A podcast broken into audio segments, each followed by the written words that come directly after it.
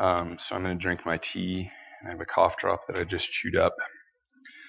I make a really disgusting sound when I have a cold, and I've been fearful all week that I would make that sound into this microphone. So I hope it doesn't happen for your sake. My wife hated it for years, and now she's just numb to it. So, all right.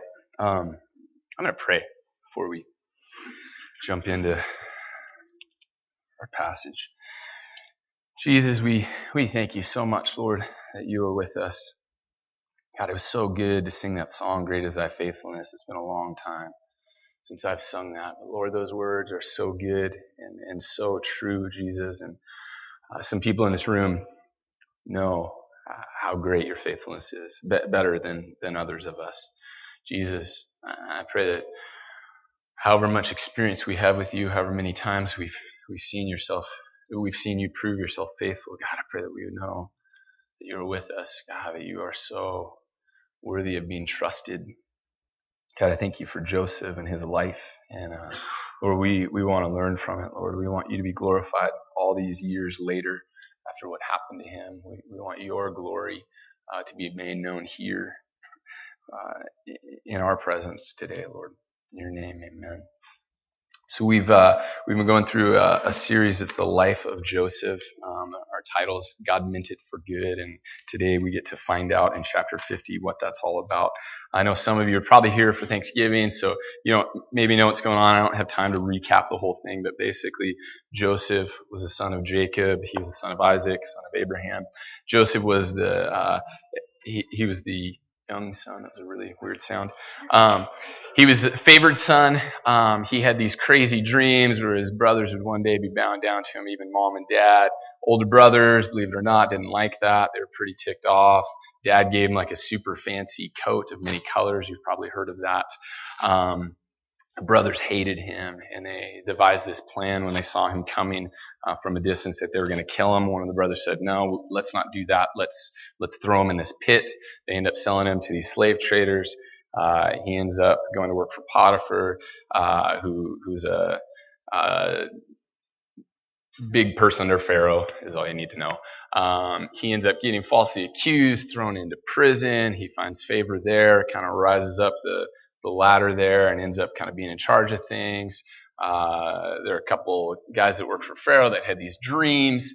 Um, Joseph happened to be able to interpret dreams because of God. He interprets this dream for this this guy, the cupbearer, and he, says, "Hey, remember when you when when you get restored, tell Pharaoh about me." The guy totally forgets, um, and uh, though eventually Pharaoh has dreams, and, and then Pharaoh um, the cupbearer remembers, oh yeah, this guy Joseph, that's how I'm here out of prison two years later.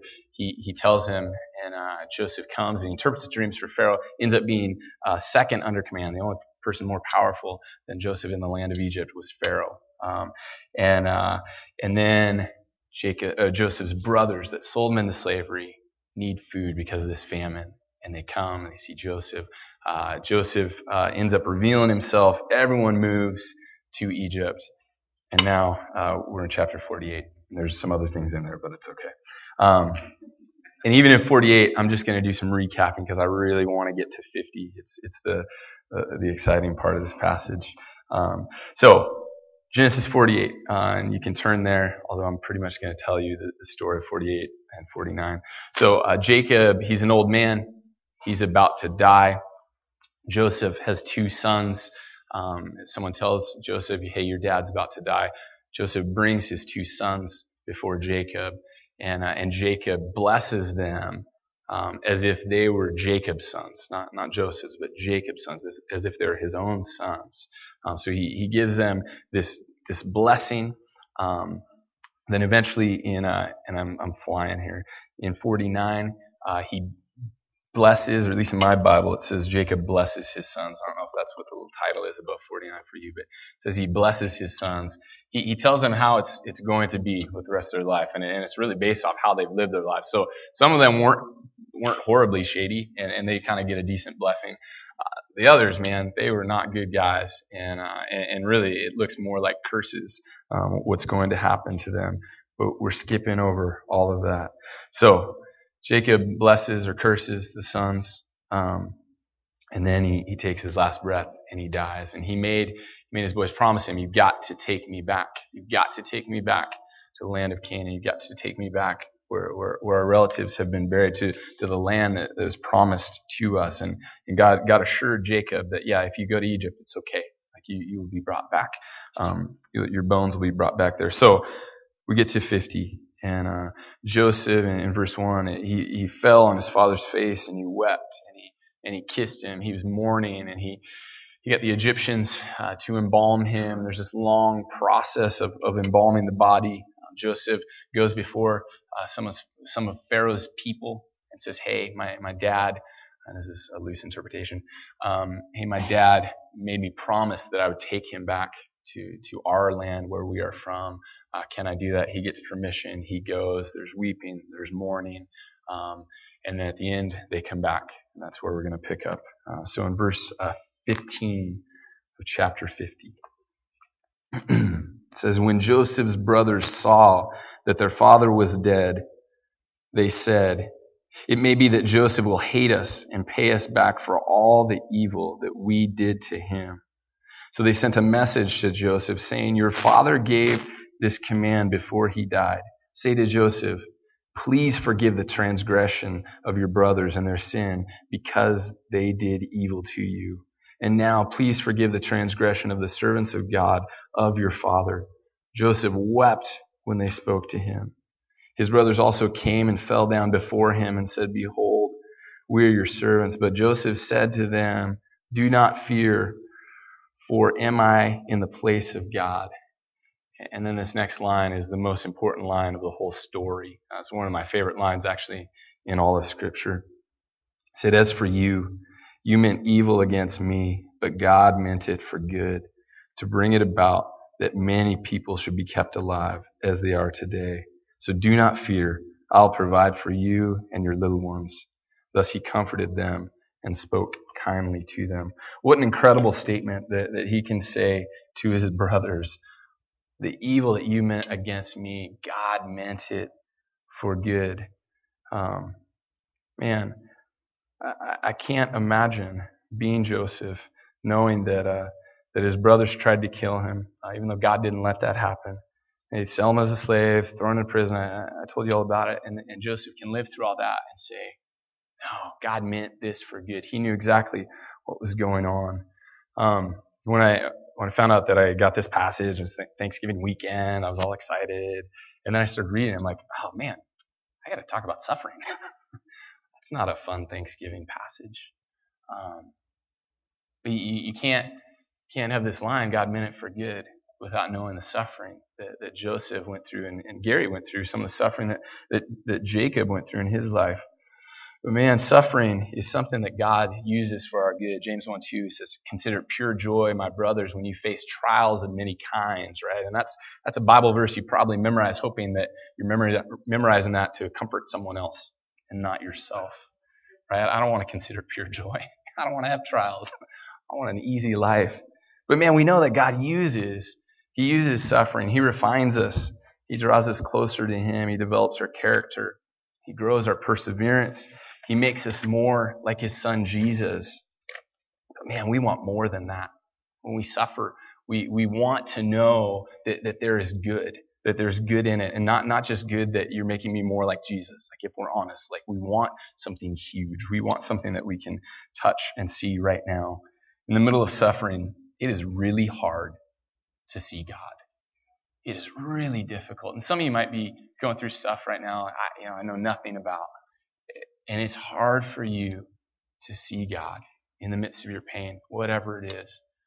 Um, it, it's hard for us, but as a Christian, we know we know this truth that, that God God uses all kinds of things, good and horrible. He uses them for good, uh, and, and we want to see that. And I doubt when when Joseph was was thrown into that pit that he's like, "Oh God, I see what you're doing here. This is going to be a good thing, right?" He gets accused of raping Potiphar's wife when he's blameless. He, I doubt he thought, oh, God, this is that's a good plan. This is going to be real good.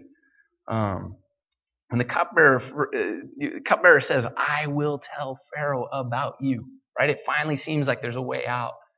And then the cupbearer forgets for two years. Man, it is hard. It is so hard to see what God is doing. And if only we had a glimpse of what God was doing, then we would know, like, oh, He's near. He is with us. But, but when we're suffering and, and we can't see Jesus, it feels like, like He's, He's abandoned us. Even though you, you probably know verses where, He says, God says, I'll never leave you. I will never forsake you. But when we don't see the purpose in our suffering, we can't find, and we can't find reason for it. We wonder, is God there? And as readers of Joseph's story, we get to see it, right? Multiple times when something bad ha- happens, it, it, it, says God was with him, right? In Genesis 39, twice it says, but God was with him. God's steadfast love was with him. So, so we get to see it as viewers of this story, but when you're in the midst of a storm, so often we're not able to see it. I, I meet a lot of times uh, with people um, in counseling, sorry, um, in counseling that are just going through really difficult things, really hard trials, uh, a lot of pain, suffering, and, and, and a question that so often is asked. Sometimes they're afraid to ask it actually, but I know it's coming is, man, is God punishing me? Like, did I do something? Is there some sin that I didn't repent of? Is there something that I did? Is that why this is happening? Um, and, and, and every time, um, uh, I'm pretty confidently able to say, man, if you're in Jesus, like you're not being punished for your sin. Are the direct consequences for sin? Oh yeah, right? If you drive recklessly today and a cop catches you, you're getting a ticket. It doesn't matter that Jesus died on the cross for you. You're getting a ticket. Okay? If you're a gossip and you just let your mouth run, man, there's going to be consequences for that. If you have a baby outside of marriage, it's going to be hard. There, there, there are consequences for that. But if you're in Christ and Jesus took the punishment for our sin on that cross, is there discipline? Yeah, Scripture's clear. I, we have a good dad, and he disciplines us. But, but no, you're not being punished. Um, Romans 8 1 says, there, There's therefore now no condemnation for those who are in Christ Jesus. Um, so, so no, I, I, don't think it's punishment. Uh, and, this concept's not new. The book of Job, I don't have time to tell you that story. It's, it's, a, it's a wild, wild story in Scripture. But basically, there's this righteous man named Job, and he suffered horribly. All his kids die. Uh, nearly all of his possessions, or maybe all of his possessions, are stripped from him.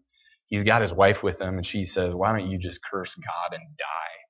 um, it is not going well. Eventually, he gets these gnarly boils on his body, and he has to scrape them off. Like it's it is not good. Sorry, that was a really gross image. I just saw someone go.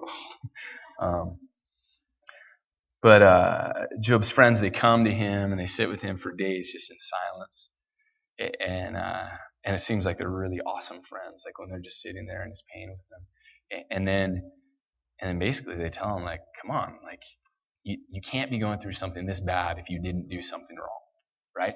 And we would, we would all like to believe that if I live a good life, I get a good life. If I'm a good person, like we want this, this equation that if I do good things, I'm gonna live this good, easy life. If I do good things for God, we don't say it, but God kind of owes me, right?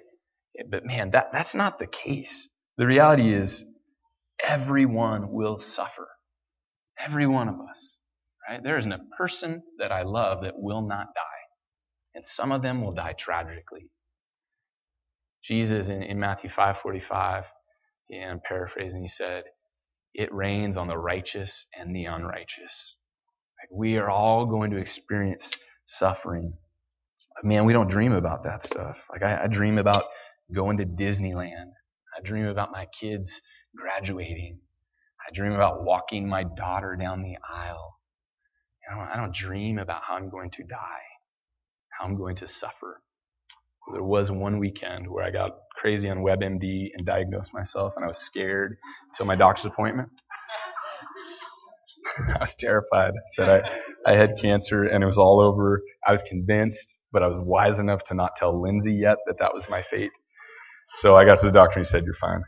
Um, but it, as Americans, like we we unlike other cultures, like we just don't think that we're going to suffer. Like we, we really think that things are going to be good. In other cultures, they, they realize like, man, suffering is hand in hand with life. It, it's, it's a part of life. Um, there are people in this room that lose your job this year. Or, or maybe you're going to get, maybe you're going to get a, a scary diagnosis that, that's for real. Or a car accident. Or, or you get ripped off or you're passed over for a promotion or don't get a job maybe because you know you you let people know that you love Jesus. Maybe you'll be horribly mistreated. Maybe something will happen to your adult child. Uh, like suffering happens. There, there's no way around it. Um, my oldest son, he's nine. We taught him to ride his bike here, at least the day that he kind of really got it. I guess it was here at Harvest in the parking lot. And he's cruising around, and things are going great. And uh, and I'm so proud. I'm so excited. And all of a sudden, I just had this moment of wisdom that was beyond me. And, and Caden was excited, and I stopped him. I said, Caden, at some point, you're going to crash. I think it's funny, but yeah. Uh, at some point, you're going to crash. And he just looks at me like, what? And, uh, and, and I said, the most important thing is that you get up right away and we get you on that bike and you ride again. And sure enough, you know, at some point, I mean, within minutes, he crashes, he's crying, and, you know, we make sure he's okay, and I probably kissed his knee or something. And, uh, and when the tears kind of started to fade, I said, Caden, do you remember what I said? he said, yeah. I'm like, what do you need to do? He goes, I need to get on my bike. And he did it. He got on his bike and he started riding. And man, eh, Jesus in John 16 33 said, I've said these things that you may have peace. In this world, you will have tribulation.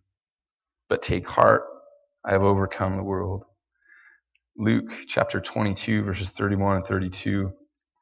He says to, to Peter, also named Simon, Simon, Simon, behold, Satan demanded to have you that he might sift you like wheat. But I have prayed for you that your faith may not fail. And when you have turned again, strengthen your brothers.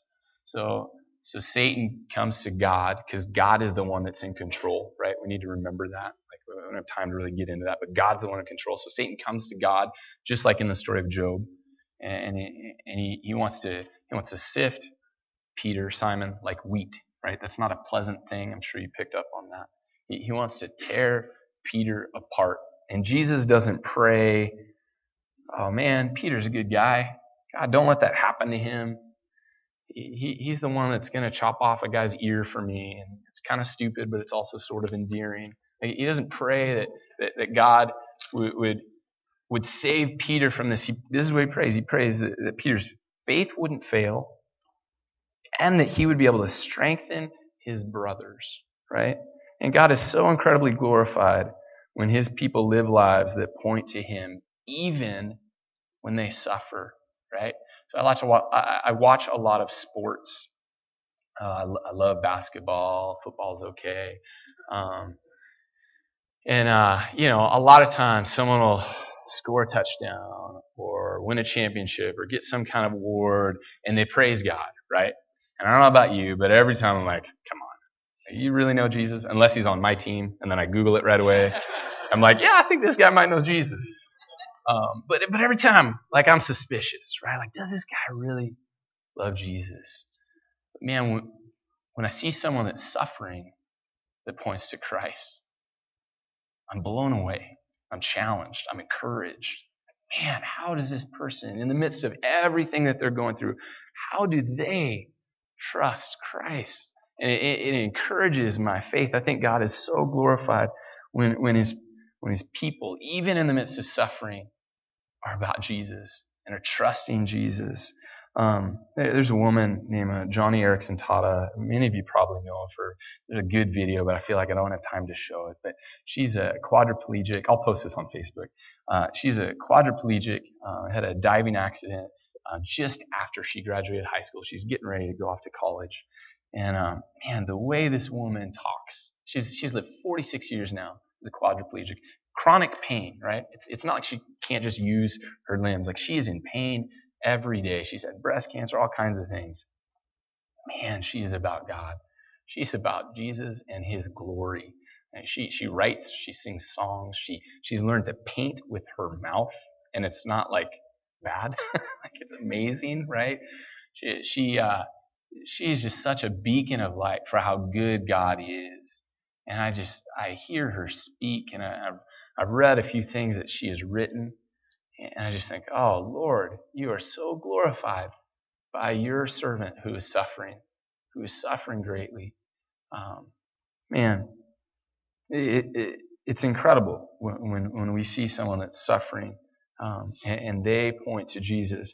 Many of you know um, I have a good friend Brett that died a couple years ago, and um, he, he, died in a he, he drowned, and uh, the circumstances were such that um, there was possibility um, that that he drowned trying to save uh, save this kid. And at first, you know, I wholeheartedly believed that, and now I don't know, maybe that's what happened, maybe not. I have no idea. But but at his funeral, it, it really got blown up that he was this hero, and because uh, it felt good, right? Like it brought comfort that, that Brett died a hero.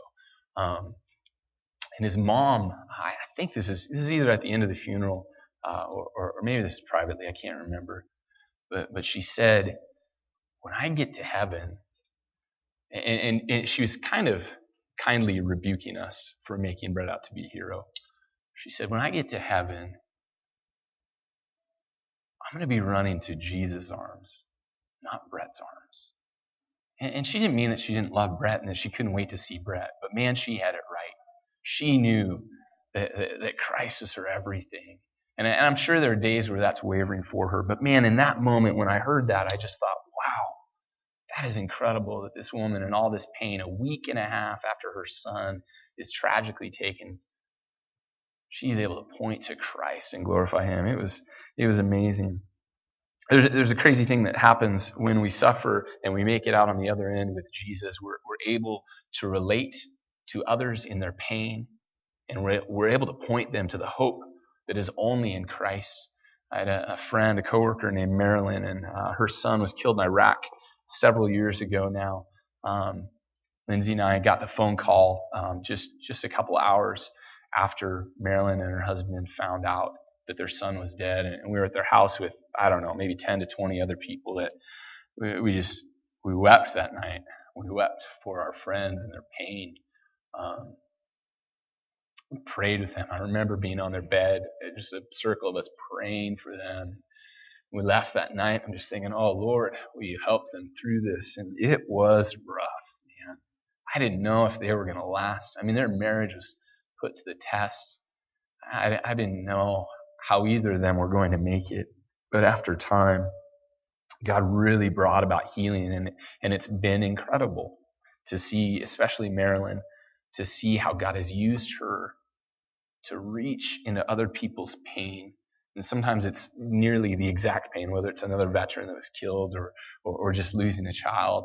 But, but man, God has used her to go into places dark, dark places, probably places that felt like the dungeon that Joseph was in, and and relate and bring hope, um, bring hope to them. Uh, I mentioned my friend Brett. Um, oh man, whoops. Um, when my friend Brett died, it it messed me up. Uh, for weeks, well, he died on July 9th, 2012. And uh, I hated the, the 9th of each month. It killed me.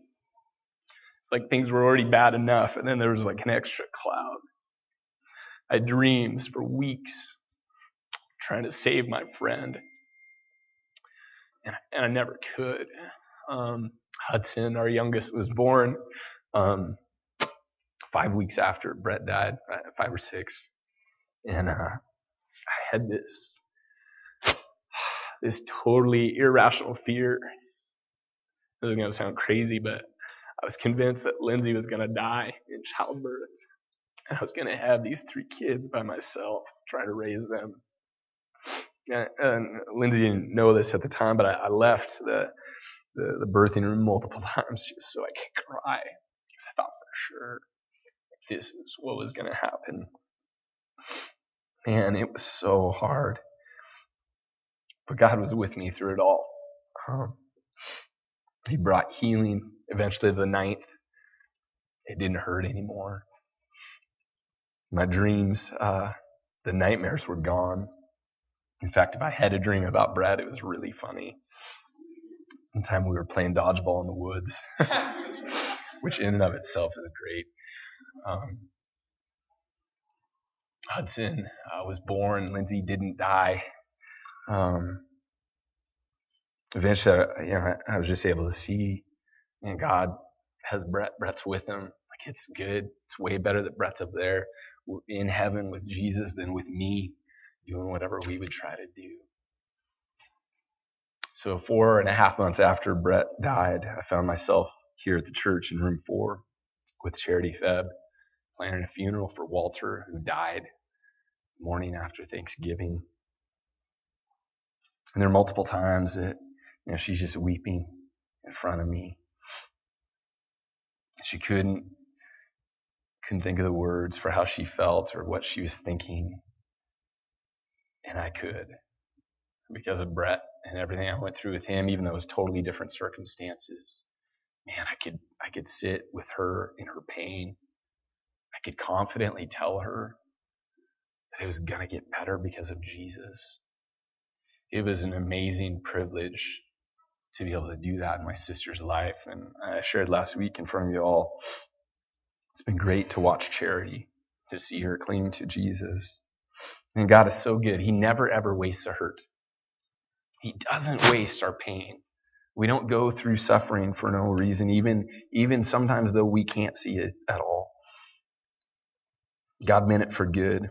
And God wants to, and He's powerful enough to use every piece of pain and suffering that, he, that you will ever go through. God knows exactly what He's doing. He's not caught off guard, right? It doesn't say that, that you meant it for good and then God figured something out and, or you meant it for evil, God figured something out and made it good. Um, in, uh, in Genesis 45, uh, when Joseph reveals himself to his brothers, he says, he says to them, don't be distressed or angry with yourselves because you sold me here, for God sent me before you. God is in control, even in your suffering. God is in control. Um, I played soccer. It was kind of my sport growing up. And I, I had a couple of coaches that were just like masters at figuring out a person's skill set and where to put them on the field. We had this guy, pardon me, um, we had this guy that really, I don't even know how he made the team. He was not a good soccer player at all. And we were we were okay. We didn't stink. So I don't know how he played with us. Um, sounds arrogant, and it is. Um, but the one thing that this guy could do, and I don't even understand it, he could, uh, in soccer, if a ball goes out of bounds on the sideline, you do a throw in, right? Like this. He could throw the ball further than any person I have ever seen. So, in a late game situation, if we really needed a goal and the ball went out of bounds, like near the other team's goal, he would get subbed in and the other team had no clue what was coming, right? Because they'd seen other dudes throw it, and nobody could throw it to the goal. Not like he could, right? So he'd get in, and we'd put a bunch of guys near the sideline, make it look like we're just going to dump it right there, and then we'd have one guy at the goal, right? And Philip somehow would chuck that stinking ball way over. Nobody sees it's coming, and we'd get a shot at the goal, and sometimes it worked. Another friend, um, his nickname was Nacho. Um, and uh, and he was an incredible ball handler. He, he was uh, offensively, he's probably the best player that, that we had on this one team I played on. And uh, we were, uh, I think we were like a state cup or something like that. Um, and uh, this one team, we played them before. They had this, I remember this blonde dude, like super long flowing hair, had hair jealousy of this guy. Anyway, he was killing us this guy on the other team, he, he only scored one goal, but he had many attempts. And, and, and it just felt like, man, if we can't figure this guy out, we're toast. And, and our coach, second half, put Nacho on that guy. And he said, I don't even care if you do anything offensively for us. Don't even worry about us scoring. You just shut this guy down. And that's what Nacho did. He ran around him. He was a little gnat. he drove that guy crazy. And the guy barely touched the ball in the second half. And I, I just remember thinking, man, how amazing. Like, our coach just knows exactly where we need to be. And our God knows exactly where we need to be, right? Um, Isaiah 45 9 says this. It says, What sorrow awaits those who argue with their creator? Does a, does a clay pot argue with its maker? Does the clay dispute with the one who shapes it, saying, Stop, you're doing it wrong? Does the pot exclaim, How clumsy can you be? It amazes me. Like I see in Scripture plenty of times where people question God, and God lets it happen, right? Like God, God could just, you're done, right? He doesn't do that. He lets it happen. David says some crazy things. Job, um, he ends up saying some crazy things. Now, Job, eventually God says to him, like, are you ready for this? Because I'm gonna, I'm gonna let you know what's actually been going on. Well, not everything, but a lot. Um, somehow it's okay. The, the, like God, God lets us question Him. At the same time, like let's have reverence for God. Let's actually trust that God knows, right? He knows what is best for us. Like we can trust God through everything. We're going to sing a song. Uh, it says, I lean not on my own understanding. My life is in the hands of the maker of heaven. Right? Like we can trust God in our suffering. So if God has you in the middle of a dysfunctional family and you're the only Christian, you can trust Jesus. If God has you married to a person that treats you terribly and has done so for years, you can trust Jesus. If He placed you in a work environment where you're used and looked over and mistreated, even though you faithfully serve and, and, and do business with integrity, you can trust Jesus. If God's allowed something horrible to happen to your child and every day you wish that you could take their place, you can trust Jesus. If your life plans have been derailed and you can't figure out what the next step is, you can trust Jesus. If God has taken your, your child from this planet long before you ever wanted them to, you can trust God. And if I lose one or all of my kids to a tragic accident, I can trust Jesus. And I will need you every day to remind me that my hope is in Christ. Right? Like we need to do that with each other. Let's go to Genesis 48, 3 and 4. I love this. So this is this is back. Um, Joseph he comes because he hears that Jacob's dying. Jacob says this to Joseph in verse 3. I think it's on the screen. It says, God Almighty appeared to me at Luz in the land of Canaan and blessed me. And he said to me, Behold, I will make you fruitful and multiply you. I will make of you a company of people and will give this land to your offspring after you for an everlasting possession. So Jacob, and his, his life wasn't easy either. But let's just take him thinking that Joseph is dead for a very long time. I, I cannot imagine that. And yet, Jacob, at the end of his life, he's able to quote more or less what God promised him. Right? He clung to what God said would happen, even though he went through some horrible things, even though he suffered. God, the Creator, the one who's in control, the all knowing, all loving, the one who possesses all wisdom, promised Jacob some things, and he clung to those promises. Even when it was hard, he clung to what God told him. I wonder what, what promises has God given that you've clung to? Okay, I wish we could just spend a whole service going around and talking to each other about about this verse and that verse and how this verse has helped you time after time.